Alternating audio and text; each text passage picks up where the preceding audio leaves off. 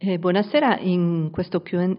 a proposito dell'argomento precedente, quindi dei riflessi, specchi e quant'altro, eh, rispondo alla domanda di Leonora, la quale eh, invece mi dice guarda io risolvo il problema della keylight, comunque il problema della illuminazione frontale attraverso l'uso di un ringo, di una, di una luce circolare.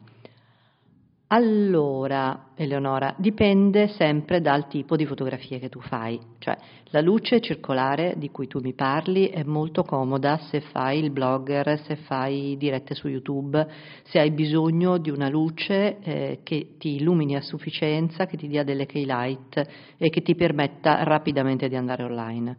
Ma la ring light tu la controlli molto poco, proprio perché è un ring, quindi non è che la puoi direzionare esattamente come vuoi per cui o eh, ti rassegni a accettare il risultato della ring light oppure devi intervenire comunque con altre luci. Dipende, dipende dal tipo di lavoro che stai facendo, cioè se ti devi semplicemente illuminare per creare un video eh, volante oppure se hai bisogno di eh, illuminare il, l'oggetto del tuo ritratto, quindi eh, insomma la cosa è un po' diversa.